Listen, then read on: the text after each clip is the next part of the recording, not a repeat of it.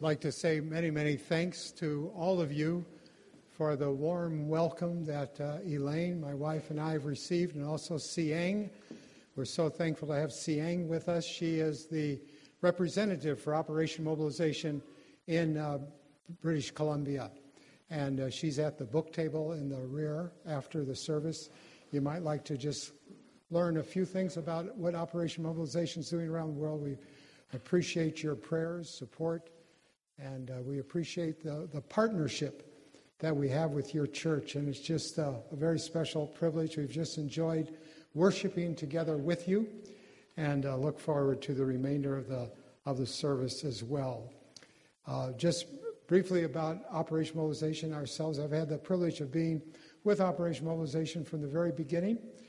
And uh, one of the landmarks was in 1964 we were in a prayer meeting in Bolton, England.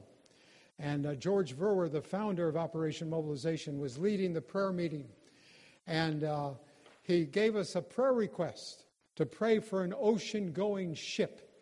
Well, all of us in those days, we were in our 20s, we knew nothing about ships, and it just seemed like something that was totally unrealistic.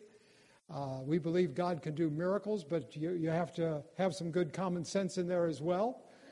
And uh, so, but anyway, we began praying in 1964 for an ocean going ship. All of our prayer partners around the world, we encouraged them to pray. And guess what God gave us one year later? Nothing. Have you ever had that experience? You sense the Lord is speaking to you about something. You want to trust God. You want to exercise that faith. You know God can do miracles, and it just doesn't happen. Well, five years later, Still didn't happen. And I went to George and I said, George, maybe, maybe God is saying no. In my theology, God can say no. But uh, George was not blessed by my question at all. And he said, Dale, he said, it's a spiritual warfare, and we have to persevere in prayer. So, yes, sir, we'll pray more. And by the grace of God, one year later, the Lord did give us a ship the professional seafarers, we, we had not had hardly any response from them in those previous years. But then in 1970, the Lord just put it all together, and uh, we, were, we were amazed. And it was just wonderful to see uh, what the Lord could do. Just one or two little stories from those early days in the ship ministry of Operation Mobilization. Um, we, uh, from the very beginning of, of OM, We've had a, a, a passion to reach the Muslims, the, the most unreached peoples on the face of the earth. And uh, our ship uh, that we purchased in 1970 got as far, in 1971, out to India. And at that time, my wife and I lived in Austria. Uh, we were taking Christian literature into the communist countries. It was forbidden in those days, and that was what captivated us. And I got a phone call from George. The ship was in India. The ship was getting ready to sail up the Persian Arabian Gulf right into the heart of Islam. We had lived five years in the Muslim Middle East. We married in Istanbul, Turkey, and so we were really became Turks. And George said, Listen, Dale, that ship is going up the Persian Arabian Gulf right into the heart of Islam, and I want you to go and give orientation for the Muslim world and I told him, I said, George, if I've learned anything in five years in the Muslim Middle East is the Muslims do not want a Christian ship. They don't want a ship of evangelists coming in. And uh, I told him, I said, I, I, don't think they'll even allow you in. And, and George, he had had a, a long day, and he said, Dale, just go and give the orientation. So I said, Yes, sir. And uh, one of the, the greatest uh, joys in my life was to see be on the ship as she came into Dubai. The authorities said if you give out Christian propaganda, that's forbidden, but you can sell your books. So we found the smallest little coin in Dubai, and that was the cost of a beautiful gospel portion. And we saw hundreds of Arabs come every day on board, purchase those, and look at other literature as well. And uh, and that, that was just amazing. And since then, we've been in about 20 different Muslim countries, and almost all of them have opened the doors in a very similar way. So we praise God that the Lord is able to do uh, miracles and, and things uh, that we wouldn't uh, imagine. The first time that, that I was on our first ship, it was called the Logos, taken from the Greek New Testament, Word, the Word. It was called the, because uh, we had a lot of books on our ship, so Word fitted in very well, but of course, it fitted even, better. We know that Jesus is the living Word. And so it was a great joy. And as I boarded the ship in India, getting ready to sail up to the Gulf, we, uh, we, we, were, we were praying that we would be able to get in. As we uh, came in uh, to, uh, to the Gulf, not only that time, but many other times, we had very interesting experiences. And one of our interesting experiences was the first thing we do when we come into a port is we have what we call an official opening. That allows the, the local people to come on the ship and, and we who live on the ship to go ashore. And it was the official opening. And this would typically be spread, uh, voiced, publicized right through the whole nation. And we would have some government minister, uh, the mayor of the city, or someone like that come, give a little speech, and then the director on the ship would give a little speech, and then we'd cut the ribbon, and, and everything was uh, open uh, on that. And uh, so, uh, in this one particular port, uh, the director was talking with, with one of the high government ministers before the opening took place. And he told me, he said, You know, as I sat there talking with him, I, I just didn't know what to say. And it's just sort of stupid when you're sitting there and you're not saying anything, he's not saying anything. And, and he said, Then I really came out with something that, that oh, my, it just didn't fit in I said, Well, what did you say? And he said, Well, I told him, I said, You know, on our ship, we have no tobacco and we have no alcohol. And we have single men, we have single women, but a strict discipline. And, uh, and I, as soon as I said that, I thought, you know, that's just a strange thing to say to some government minister. But actually, the government minister liked that very much. And when it came time for him in the official opening on television cameras to give his speech, in the middle of his speech, he said this the young people of our country should come to this ship and model their lives after the young people on board. And I tell you, the people came. Thousands came to the ship. And we've had that sort of experience many times, and I share that. We do not presume that that will always be the case. Pray with us. Get some of the literature from Siang at the, at the table there, and uh, pray, pray with us for that. We certainly uh, appreciate that uh, very, very much. But I am uh, I'm very thankful for the passage that we have uh, this morning, and I want to share three things that speak to me from John chapter 14, your chapter for today. And I'm going to give you two of those things right now, and then toward the end of the message, we'll give you the third, the third item. But as I read John 14, three things jump out to me. And the first one is in verse 2, where Jesus says, In my Father's house are many rooms. And I find that encouraging. It shows how broad God's love is, doesn't it? Many rooms. Don't fear, oh, maybe, maybe there's no room for me in heaven. Maybe there will be some no vacancy signs put up there. Nothing to worry about that. God's love is broad enough to include anybody. Well, that's lesson number one. And what I'll be sharing this, this morning is how God is at work. We can be excited, we can be thankful. God is at work in our day in a way that is unprecedented. Unprecedented. I've read many books on missiology, what God is doing in missions. And they're exciting, and I hear certain themes that just keep coming through. And when I first heard some of these, uh, some of these uh, records or uh, some of the uh, statements from mission leaders, I, I asked the question, is that really so? Uh, but then when I've heard it from so many from around the world, uh, we are living in exciting days. So there are many rooms. Be thankful. But then we read on down, one of the most popular verses is John 14, 6, where Jesus says, I am the way. Hey, wait a minute. Why not, I am a way? That's not what Jesus said, is it? He said, I am the way, the truth, the life. No man comes to the Father but by me. There's a broadness in God's love, and there's also a narrowness. We have to do business with God on His terms, not on our terms. And His terms is one of generosity, love, mercy, grace. The same time, if we say, Look, I don't want all of that, I want to do it my way, it doesn't work at all.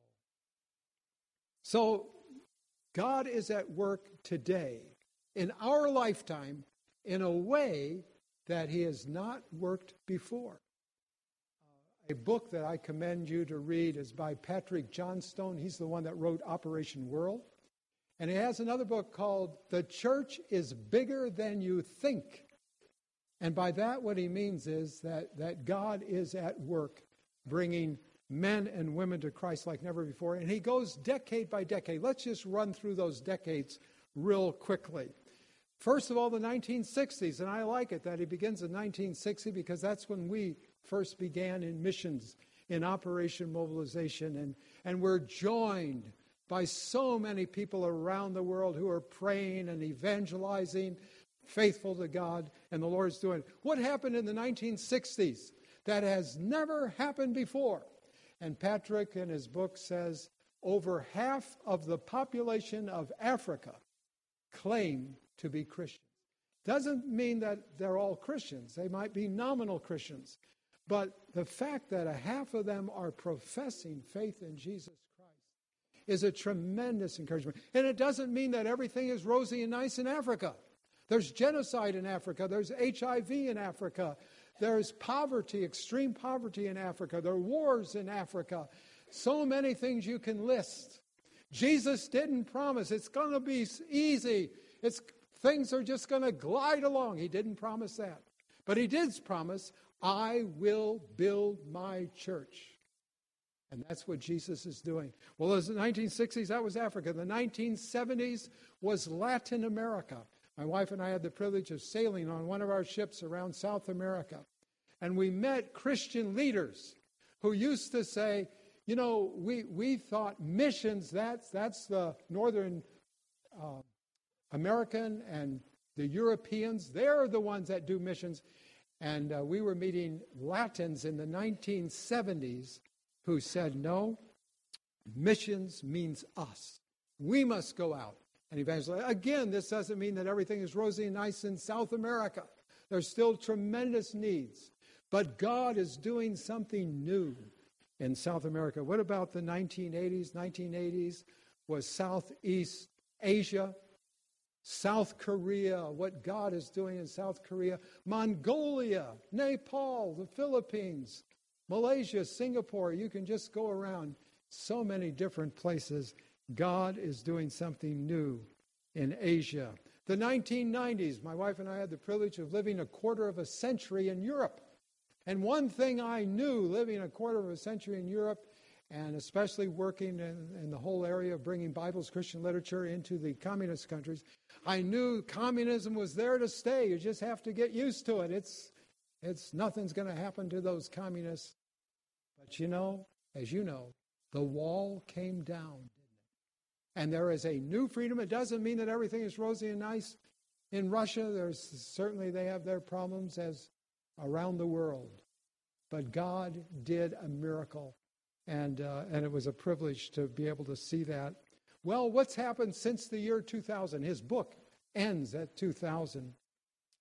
What happens there? India, there are millions of believers in India. Isn't that amazing? China, Wall Street Journal, a few years ago published an article where they said there's 100 million Chinese who claim to be believers in Jesus Christ. So God is doing something wonderful that we can praise God for. But wait a minute, you might say, hey, uh, that, that's so good. Jesus is the way. God's broad. His love is so broad and everything. But, you know, I myself, I'm a very weak person. I don't know how to go about witnessing. What can you say to me? And we read on down in John chapter 14, where Jesus foresaw that was going to be the problem. A lot of Christians are going to say, but I cannot do that. I'm not a missionary hero or any of those sort of things. And so later on in John 14, Jesus says, I will send the comforter. I will send the, the helper. I will send the third member of the Godhead, the Holy Spirit. You know, it's true, all of us are weak. We don't know how to witness, so many things that we don't know what to do. But God in us, it's possible that you are too strong for God to use you, but it's not possible for you to be too weak for God to use you. Get on your knees and you say, Lord, I cannot, but I believe you can. One of my friends, I asked him, What would you like on your tombstone? He said, I'd like these words on my tombstone. He did what he couldn't, he did what he could not do. We all come up short. I can't do that. But the Holy Spirit, and this is the great help and the great hope, the Holy Spirit in me, even me. You are not so weak that the Holy Spirit can't. One thing, I'll just close with one testimony. Brothers and sisters, whenever I meet someone who works among Muslims, I ask them this question Have you ever met a Muslim who had a dream of Jesus? I have asked that to 50 different people living in different countries. 49 have said, Yes, I have. I'll tell you. And they can testify. Now, how do you explain that? They, they had dreams of Jesus. One dreams of Muhammad. It was a dream of Jesus. When we first went to Turkey, we were in our 20s. We didn't know how to live in Turkey. There was a Turkish colonel who befriended us, he and his family. And uh, he was high director of Turkish Airlines at one time. And one time they had a party, and we were in this party, and they were all Muslims. And his wife came up to me in the midst of the party, and she said, Dale, when I was a little girl, I had a dream. A man in a white robe, and he had his arms stretched out to me, and he said to me, Come. And she said, I believe that man was Jesus. Now, that was the first I had ever heard. You know, one person having a dream, well, I guess it could be. But when you hear literally of hundreds, and testified by men and women who are people of integrity. And you just keep hearing these stories. Before coming to Vancouver, we were in Kansas City, Missouri, and there there was a gathering of Algerians.